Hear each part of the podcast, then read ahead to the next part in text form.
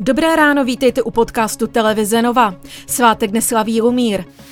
A jaké bude počasí? Bude zpočátku převážně zataženo na většině území občasné sněžení. Nejvyšší teploty 2 až 6 stupňů, na kolem minus 2 stupňů Celzia. A u počasí ještě zůstaneme. Meteorologové vydali výstrahu před silným sněžením a to nejen na horách, ale i v nížinách. Největší srážky se očekávají zejména v západní polovině republiky, kdy může místy napadnout až 15 cm sněhu. Fokat má i silný vítr, v nárazech kolem 70 km v hodině. Kvůli koronaviru začínají Češi panikařit a z obchodu vykupují zásoby potravin. Podle obchodních řetězců mizí trvanlivé zboží. Podle odborníků ale panika není na místě.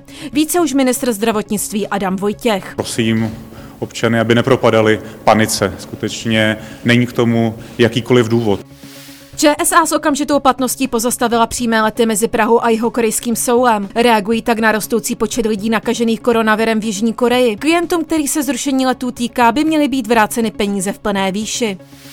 Stát kvůli šíření smrtícího koronaviru zavádí nová bezpečnostní opatření. Japonsko zavírá zábavní parky, Nový Zéland nepouští do země turisty z Iránu, který hned po Číně hlásí největší počet úmrtí. Světoví lídři se už dohodli na tom, že dočasně uvolní sankce vůči Iránu i KLDR. Ceny benzínu a nafty jsou nejnižší za posledních 9 měsíců. Ekonomové navíc slibují, že v nejbližších týdnech budou ceny za litr pohonných hmot ještě klesat. Průměrná cena benzínu je 31 korun a 63 haléřů za litr, nafty 31 korun 19 haléřů. Jedním z důvodů zlevňování ropy je šíření koronaviru.